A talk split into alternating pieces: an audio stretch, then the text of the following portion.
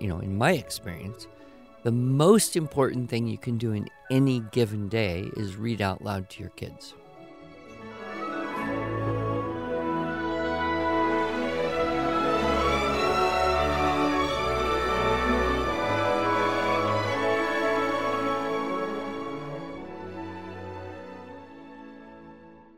Hello, and welcome to the Arts of Language podcast with Andrew Pudewa, founder of the Institute for Excellence in Writing, or as many like to say, IEW. My name is Julie Walker, and I'm honored to serve Andrew and IEW as the Chief Marketing Officer. Our goal is to equip teachers and teaching parents with methods and materials which will aid them in training their students to become confident and competent communicators and thinkers.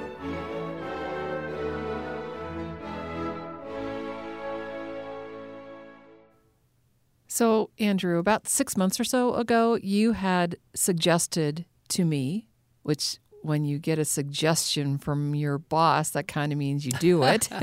well, that we uh, spend some time every 10 episodes or so talking about homeschooling basics, mm. just because we've had more and more people consider the realities of homeschooling, some of them having to, some of them actually being forced to do it albeit maybe temporarily, and thinking, wow, maybe this isn't as hard as I thought, or maybe this is something I'd like to continue doing, but how do I really get into it?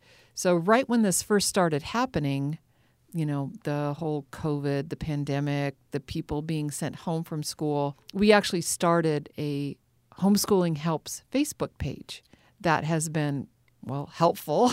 we hope so. And yeah. and you know, we're not really just pushing the IEW curriculum. It's more of a community where people can help one another with their homeschooling Q&A. You know, I've been to several conventions mm-hmm. this past month and I have met a lot of people who started homeschooling. Yeah. Middle of last year. Right. And continued on through the end and are planning to continue. Yeah. On. So yeah, it's interesting times. Right, exactly. I think when I think about my own homeschooling journey, I was mm, not really one of the pioneers because I'm not that old. no, neither of us are old enough to right. qualify as pioneers. Right, but it was during a time where homeschooling wasn't as accepted and there were questions about whether or not my kids were going to be able to succeed in college they did, whether or not they're going to be able to find a lovely wife. I have boys, and they did, and whether or not they're able to raise children. They are, well, at least one of them is because of grandchildren. So, you know, I feel like I've checked the boxes, but I started when my kids were, you know, kindergarten, first grade, and we went all the way through. But not everybody does that. And some of these new homeschoolers, they're jumping in with their kids in junior high and high school, and that can be a little bit overwhelming. But anyway, just talk about uh, what your experience is with these conversations that you're having, and what kind of help are these new to homeschooling families needing? Well, you know, a lot of times if they're coming out of a school, mm-hmm. there's a decompression period kind of has to happen. And that moment that they decide to make that switch may or may not be during, say, the holiday vacation or during the summer. Mm-hmm. And I guess the most common thing people say is, well, I want to be sure that my kids don't get behind, mm-hmm. or maybe I think my kid or kids are behind, mm-hmm. and I want to do something about that. Mm-hmm. Uh, or kind of along the same lines as well, you know, we started homeschooling, but I need to cover all the bases. Cover all the bases. Yep. Which, when I hear that one, I think of a baseball field mm-hmm. that has this very, very thin layer of water, just completely, you know, a, a, quarter inch deep and a mile wide, mm-hmm, and mm-hmm. very unusable as a baseball field. yes. Of course, that's not where the expression comes from, mm-hmm. but there is that. I think that feeling like, okay, now I have to figure out everything the school was doing mm. and how to do everything. Right. Or if, you know, we're starting homeschooling, first grade, whatever, we have to be sure that we do everything the school would be doing. Mm-hmm. And I think a lot of parents that have been, you know, started in there in three or four years, they they get free of that Mm-hmm. to some degree. It's like, okay, let's major in the majors and not worry about everything and think about what are the priorities Mm-hmm. right now. And for a lot of kids, that's just relationships. Mm-hmm. That's um, getting used to spending all day, every day with members of your family. Mm-hmm. Mm-hmm. It's used to being a little more independent in working because there's no Right. one there to hold your hand and tell you what to do every minute of the whole school day. Mm-hmm. And those are all adjustments Right. that, that have to happen.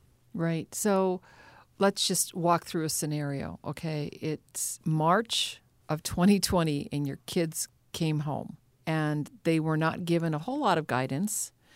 And you, whether you, through you or your spouse, or somehow you figured out how to get them through the end of the school year. And now we're coming around year two, and you're still kids at home. Okay, now it's summer of 2021, which is right where we are. Right. And you're thinking, all right, I want to continue doing this. How, what are the most important things that I want to be able to cover? And let's just say it's a middle school student. Yeah, well, the the idea of ending in March, mm-hmm. you know, or coming out of school, mm-hmm. most of the people I met there had mm-hmm. schools that were trying to Right. do with greater and lesser levels of success, distance or remote learning, or you know, helping the kids stay in the loop, so to speak, and then. You know, summer hits and everybody shuts down for a while. Evaporation Right. occurs. Did you see that one video? And we'll put a link in the show notes. I'm sure it's out there somewhere where this Zoom classroom was ca- captured. And I think they were like second graders. And the teacher's camera went out, and the kids were like, What do we do? And, and one of the kids says, Oh, we're toast. And another kid goes, "Oh, I want some toast," and they go make some. And they and then one of the students says, "Well, you shouldn't do that. You know, need to stay here." It was it was it's pretty cute, you know. Yeah, lots of stories. I heard about uh, one case where a, a child was in a Zoom classroom and he was, I don't know, misbehaving in some, Sure, some sure. way. And so he was assigned detention okay. in another Zoom classroom Oh, that's funny. where he had to basically just sit there and stare at the screen as a penalty for failing to stare at the screen Oh, conscientiously Oh, wow. enough. Yeah, yeah. But you know, it's it's hard. How how do the teachers and schools Right. keep keep the kids focused and all that? And I, Yeah. I think some of that contributed to parents' willingness to consider. Uh, you know, we can we could do this. We we can look at this world of homeschooling. So you know, uh, there's a lot of ways to approach it. Um, the kind of simple traditional way would be to say, well, the three R's, right? Reading, writing, and arithmetic Right. and and that's got to be first. Right. We do a lot in the area of the reading and writing Mm-hmm. business because we have our uh, arts of language, listening, speaking, reading, writing, and then the the result, better thinking. We hope, Mm-hmm. but uh, there is that idea of okay. Even if even if I'm willing to kind of strip it down to that and not worry about all the peripheral subjects, Mm-hmm. whatever they might be health, social studies, PE, art, music. And not that those aren't all valuable. Right. But if you have to say, okay, what do I do 1st Mm-hmm. And then how do I do that? I, uh, I try to help people understand that, you know, in my experience, the most important thing you can do in any given day is read out loud to your kids. Mm-hmm. And you create community, um, make it a priority and do it first thing or, or at the time when everybody's available. And, and don't give it short shrift. Don't just, you know, read a story for 15 minutes and call it done. Mm-hmm. Try to schedule, you know, half an hour, 45 minutes, a whole hour uh, of just reading uh, good or great books, historical fiction, excerpts from history books that then create a shared experience in the family, Mm-hmm. and that that's just uh, you know that's what kids love is they Mhm. love knowing stuff, and they love being with other people who know similar things. Right? I mean, Right. if you get together, it's like, oh, I knew that, and did you know this? And you just start sharing. So it it's probably the best way to kind of integrate a family to create that shared and valued experience, build the knowledge base, you know, whether it's uh, fiction classics or nonfiction. There's so much that can be discussed and gained from that. Right. Then I go ahead and point out that if what you want is a really good writer and speaker of English 15 years from now, mm-hmm. what should you do? Read out loud to your kids Right. you know, Exactly. as much as possible. That's a real shift for everybody Mm-hmm. because they don't they haven't got that in schools. Well, and I remember my fifth grade teacher, in particular, Mrs. Jensen, did read us after recess. And we read through Where the Red Fern Grows, if I can say that. And I I think it's hilarious that now I live, Live in eastern Oklahoma, where Red it all happened, territory. right. Yeah. But I, I remember that as a very special time. Mhm. And and it was only maybe 15 minutes a day, but we got through lots of books in that that amount of time. So Mm-hmm. Well, and and there are still teachers out there who can Mhm. squeeze the time to Yeah. do that. Yeah, but it's definitely harder, yeah. and it's it's going to be a lot harder over a, a Zoom room. Oh, right. just yeah. because you know, how do you keep the kids involved, and then Mhm. maybe they are doing something with their hands Mhm. to keep their you know eyes busy so their ears work better, Well, but and- they look inattentive. Yeah. Well, and talk about that because just share that little scenario that you mentioned in your talk, nurturing competent communicators. The idea of keeping your hands busy. Yeah, while you're well, listening. you you do notice that you know some kids are just wanting to do something all Mm-hmm. the time. I, I'm I'm sure I was kind of like that, you know, a little on the hyperactive side. Like, okay, I'm not doing anything. Mhm. Uh, so you know, as you're reading to the family, the kids can play with Legos or blocks, draw pictures, um, crochet, Mhm. something so that you know they feel like they're they're doing something and their hands and eyes are occupied, and that actually frees up their ears Mhm. to hear better. Mhm. Not not all kids. Some will look straight at your face and you know kind of read your lips while you're talking, but a lot of them do better in that case. In fact, I've even had adults come to my workshops or an all-day seminar and they'll pull out a bag and start knitting or something and first couple times I thought, well that's kind of awful like they're bored with what I'm doing. but I started to realize, you know, they know themselves. They know that they can listen better. You know, I compare it to listening to audiobook. Mhm. I think I actually listen better and remember more if I'm driving Mhm. than if I were just sitting in a chair trying to concentrate. Right. You know, Right. so you know that would be the the starting point Mhm. for education at home. Mhm. Would be uh, kind of a, a, a good, great living books approach Mhm. and integrating that in the day during the best time of the day Right. with all the kids. And you can read to a whole family. You don't have to read different stuff to different kids. You Right. kind of, you know, read from the top down and Mhm. just let it trickle down and you know, 5-year-olds don't understand everything anyway, so Right. why worry about it? Right. Well, and I know our listeners are thinking this question that I'm going to answer for you right now, dear listener. What books should I read? And we have two resources for you that we'll mention. One is we have a reading list on our website. So we'll put a link in the show notes. This is just a free download. It has many uh, resources, including some of the books that Adam Andrews recommends in his Teaching the Classics book, uh, resource curriculum for teachers, and then just a link to our dear friend Sarah Mackenzie and her Read-Aloud Revival. She's got a tool on her website where you can pick what genre you want to read, what age group you're wanting to hit.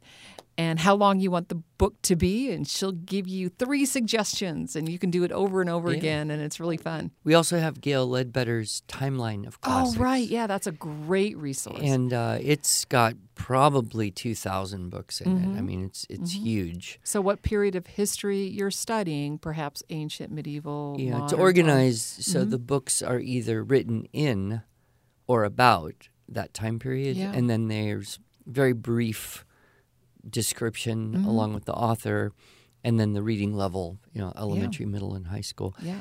You know, it's interesting. I talked to her once about how she got the idea of doing it, and Mm-hmm. she said, "Well, there's so many moms. You know, they they didn't grow up, you know, reading as much as I did, or you know, people my age, and and they'd go to the library and not be sure, you know, what should I get." And so she kind of started compiling this book list of here's what you can go and find in the library and bring home and know that it's good. You know, it's got it stood the test of time. It has the tradition. It has the value. Um, otherwise, you know, more and more you can be confused by what you find in libraries because you don't recognize it. You're not sure what it is. You Right. can't read every book. It's it's hard to know. Mm-hmm. So uh, yeah, we have those those resources. Great. You know, another thing that I have talked a lot, and we have had podcasts, and I think we've enjoyed the feedback from these talks and podcasts, and that's just about getting outside Yes. and uh, you know more time in nature. And there's so many, you know, physical, mental, uh, psychological, spiritual advantages. And sometimes it seems, I think, to new homeschoolers like, okay, for homeschooling, we have to stay, you know, doing school, mm-hmm. you know, from 8.30 to 3.30 every day, mm-hmm. or else we won't be doing enough. Right. And so to kind of give yourself permission to just say, no, we could just stop everything at 11 o'clock and go have a picnic and hike mm-hmm. this afternoon. Mm-hmm. Mm-hmm. And you won't lose anything. You know, it's not like you're going to get behind in academics. And uh, if anything, the the rejuvenation that occurs by just getting outside on a nice day is going to make the next day's learning and the next week's learning even better. So I'm I'm encouraging people to say, okay, you know, you're out of school. You don't have to do it like that. You don't have to follow that schedule. You don't have to get the, you know, different book with a number on the cover for every single kid and get through them by the end of the year. There's so many options that are different and possibly better. I saw uh, an ad from our friends at VRBO. They're not really our friends, but you know, vacation rentals. Oh, yeah. And they were talking about, you know, now that you have this opportunity to essentially homeschool your kids, how about taking them out to nature? And there's a little girl building a little collage with pine needles and presenting this. And I thought, how great. That's like exactly what you can do now that you've got kids at home. Did did your wife ever do this? Did you ever do this where you know, eleven o'clock, you pack up things. Just you just need to change a pace, and you pack them all up in the car. Bring the books and a picnic lunch, and you do school at the park. Sure. And then Yeah. and then you're at the picnic table, and you're doing the math and the writing, and then maybe reading a book, and then the lure of the swings and the jungle gym, and all right. Let's just finish one more chapter and then you can go play. Yeah. And then they're motivated to get it done because they see that. We got to do that a lot more in Southern California than we could possibly do that in Oklahoma. Well, and I was going to say both of us spent many, many years homeschooling in California, where we have a slight weather advantage Tis over true. many places. yes. But, you know, that would encourage people who live in places that tend to be very, very hot or very, very Mm-hmm. cold, and it's harder to make the most of the days where Mm-hmm. it is it is good. And, you know, that's something that's tough for for a teacher in a school to say, let's just suspend everything this afternoon Yeah. and spend the time outside. Yeah. But we can in the homeschool. Instead of a snow day, call it a Sunday and get out there. a month of Sundays. Mm. we always have that expression. Mm-hmm. So, you know, that would be the second thing to kind of just decompress from the school and and you know the other thing that I get a lot of his people thinking, okay, my child was in nth grade, Right. so now I have to get the next nth grade Right. and do all that, Mm-hmm. and then they'll qualify that and say, except, you know, you know, she reads really well, or except, you know, he he's he seems like he's behind, Mm-hmm.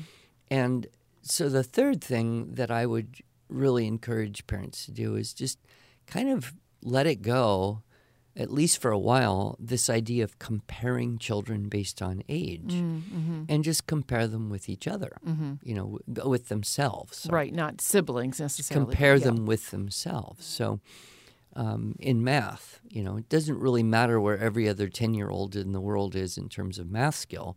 What matters is is your 10 year old improved over the last six months or year? Mm-hmm. And, you know, then that rate of improvement is something you can attend to. Mm-hmm. Uh, but uh, that's probably the next most freeing idea Mm-hmm. that new homeschooling parents can adopt, which is don't stress about grade level. Mm-hmm. You know, it's funny, people don't mind, oh, my child's ahead. Nobody said, oh, no, I'm so worried my child is ahead of other children. right. uh, but they, they will be worried and thinking, oh, no, you know, his reading is behind, or, you know, he's, he is challenging math, or, you know, she hates writing. Mm-hmm. And we, we can help with some of that. But the main thing is just stop the comparison and say, okay, so this is what we can do. What's the next step? And then, you know, trying to find materials that don't necessarily have numbers on the cover. right. We've been very intentional mm-hmm. about having no numbers. And even when we are forced to put numbers in descriptions, we make it intentionally vague. You know, grade three to five, grade six to eight. Well, what about my kid who's 13? Okay, doesn't matter. You, Right. You can go this way or that way. And it, it's always better to err on the side of being a little simpler, a little easier, get done a little sooner, so that the child has that experience of, oh, I can do that Right. right? Than something that is just overwhelming to the point of frustration. And then there's, I hate this, and there's tears, and I never want to do it again. Mm-hmm. So sometimes it's just that reawakening that the feeling of success that then helps with the motivation and leads to the willingness to re-engage academically. Right. Yep. Good. I think that one of the things that was important to us when we were on this homeschooling journey is just kind of what I've heard you say just do the next best thing. And for us, that meant okay, are we going to be doing this another year? Because it might just be that this is the last year that we're going to homeschool. And if so, what are the most important things that we want to accomplish this year? Mm-hmm. You know, maybe this is the year to really focus on drilling those math facts. This might be the year to really get through some of those classic books that, well, maybe I never read growing up, but maybe I want to uh, have my children read. I did that with my son. I told him, I've never read Moby Dick, but I think you should. and uh, to this day, he uh, scolds me for forcing him to read Moby Dick because it's basically chapters and chapters and pages and pages about whale anatomy. Had no idea, but everybody should have read Moby Dick, apparently. So now I vicariously have read it through him. Well, it's one of those things. Martin, my friend Martin, said to me once uh, You don't have to know Latin to be a gentleman. You just have to have learned enough to have forgotten some. Oh, there you go. But it's, it's kind of that same idea, you know. Uh, there are those things that we say, okay, we, we did that. yeah. But more importantly, I think we're looking to create a, you know, we always get these buzzwords, you know, lifelong learner. Mm-hmm. It, it's a it's a cliche. It's a buzzword. It's it's kind of ugly because of that. But what we do want is we want our kids to, as they get older and older, still have that spark of excitement about learning Yes. on their own if Mhm. need be. Mm-hmm. And so thinking of ways to nurture and cultivate that as Mhm. best as possible, Yep. you know, that's that's very very important in my view. The other thing that I, I think a lot of parents are increasingly sensitive to the importance of is, is history. Oh, right. And, yeah. you know, history went off the report cards a long, long time ago Hmm. and got replaced with social studies. Mm-hmm. Uh, whereas before there was history and there was geography. Mm-hmm. And certainly there are uh, some things that may be contained in kind of standard social studies textbooks that are useful or, or help kids think about Mm-hmm. life. But, but but the idea of let's actually learn the history of a country or the history of a people or the history of our own nation or the geography of the world we live in. So often today we hear, well, you don't need to know names and dates. Right. Uh, you don't need to know the capitals of states. I mean, you can just Google that up. You Mhm, can just mhm. ask your phone. There's this idea that knowing things is not important so much anymore. It's more important to know how to use technology to, to do that. But that really isn't quite true Right. because there's two things to consider. One, there's a great joy in knowing stuff. Mm-hmm. You know, this is illustrated by TV game shows. Oh, right. Why do people watch TV game shows that ask trivia questions? Right. Well, there's two things that can happen. One is you can say, I know that. Right. And you get super excited, like you knew the answer to that question. Mm-hmm. There's this incredible joy in having knowledge. Right.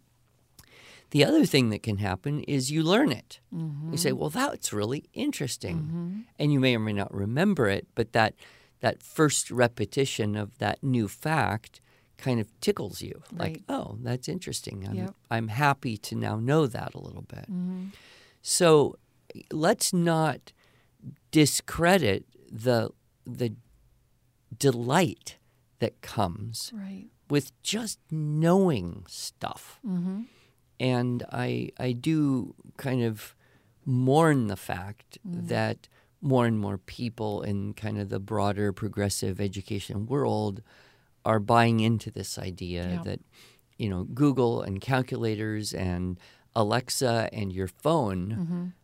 are the source of what you need and you don't have to carry it around in your brain. Right. The the other way to look at it is kind of a deconstruction. If you know, if you don't know this and you don't know that and you know less and less and less, pretty soon you can't really even ask the question Mm-hmm. because you don't know it exists. Right.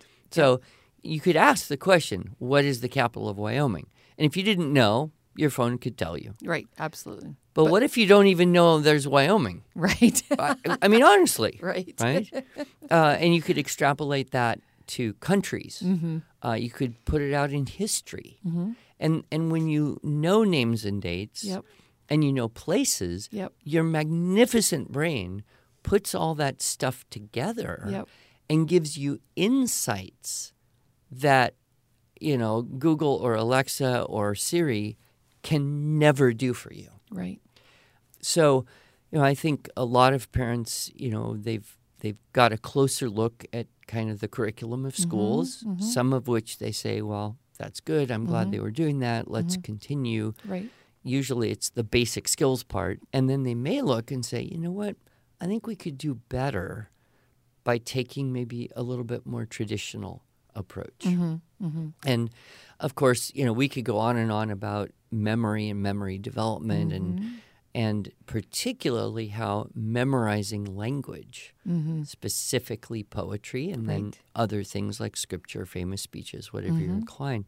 It, it's everything wrapped in. It, it's delight, it's knowing, it's um, sharing that delight, and then it's building the vocabulary and the syntax and the use of language database, even Mhm. with you know the poetic devices that Mhm. m- bring language to life even more. So I think a lot of parents have found themselves at homeschool conventions or online looking for okay, so what's a good way to do something like geography or history or you know memorize language or Mhm. grammar Right. things that weren't happening in the school environment. Right. Not that there weren't teachers who might not have thought it was good, it's just they were busy with other things that maybe weren't as delightful. Right. Exactly. Well, our timekeeper, of course, has told us minutes ago that we are out of time, but I know that you and I could continue to talk about this for another 30 minutes or sure. so. Well, we're doing it periodically, this Yes. kind of homeschool helps idea. Exactly. And so this just compels me to ask you, our listeners, do you have some specific questions for the homeschool parent emeritus that sit in this room, Andrew and Julie, who have homeschooled at various stages? You know, I think um, this idea of just doing the next best thing and you know studying history we we love to, to do timelines with history just to kind of visually put things in the map but you know i know that uh, let me just tell you right now we're not going to make specific curricular recommendations other than use IEW by structure and style for students and linguistic development through poetry memorization because we have a lot of friends But yeah, and there are a lot doing of math and Facebook history, groups yeah. and and you know online forums where people say what yeah. you know I have a dyslexic 13 year old who doesn't like math. Yeah. What what do you recommend? what do you And what specifically do you lots and lots Yeah. of other people who are in that category Right. that are happy to make a recommendation. Exactly, exactly. But do you have any questions for us listeners that we could answer? Or uh, I know that we do an Ask Andrew Anything every 10 episodes. And so we'll, we'll save those questions, the specific questions for homeschooling for these types of podcasts where how do I get started homeschooling?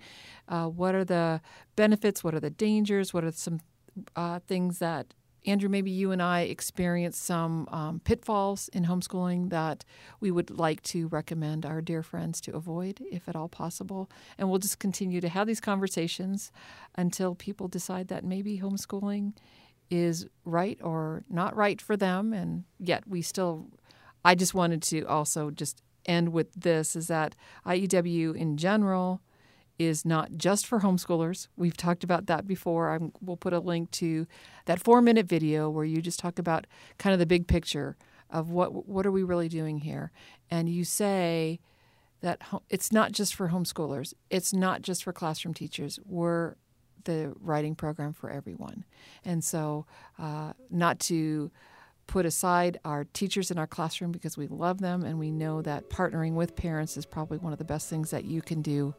And so, how can we continue to help you on this journey? Thank you, Andrew. Thank you.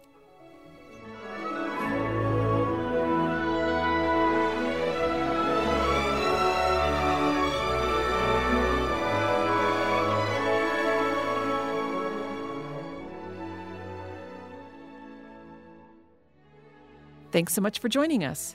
If you enjoyed this episode and want to hear more, you can subscribe to this podcast in iTunes, Google Play, or Stitcher, or just visit us each week at iew.com slash podcast. Until then, on behalf of Andrew Pudewa and the team at IEW, I thank you for allowing us to partner with you on your journey toward better listening, speaking, reading, writing, and thinking.